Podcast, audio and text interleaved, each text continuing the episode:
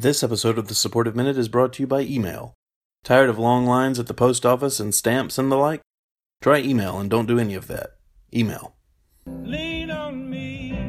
Welcome back to the Supportive Minute. I am Supportive Guy, and you are listening to the Supportive Minute. I'm joined today, and this is a little risky, by Sports Despair.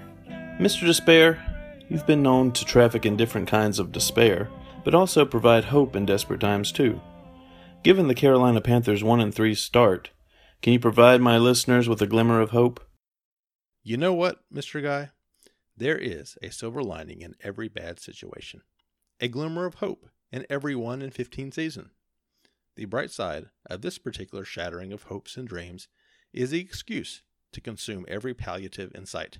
Of course, I recommend that everyone out there be responsible and drink no more than is absolutely required to make you black out and forget the last three hours of football.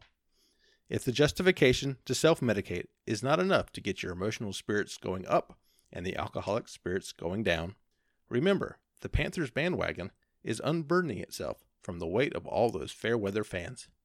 There is now enough space for everyone to lay down and have that well earned sad nap. You may also want to lean back, do a little man spreading, and contemplate the day in a decade or so when you can smugly tell all those fragile fans that are trying to hop back on board, I've been here since the beginning. Remember, Panthers fans, keep pounding those shots. Thanks, Mr. Despair. But may I suggest mixing in a water or chamomile tea as well?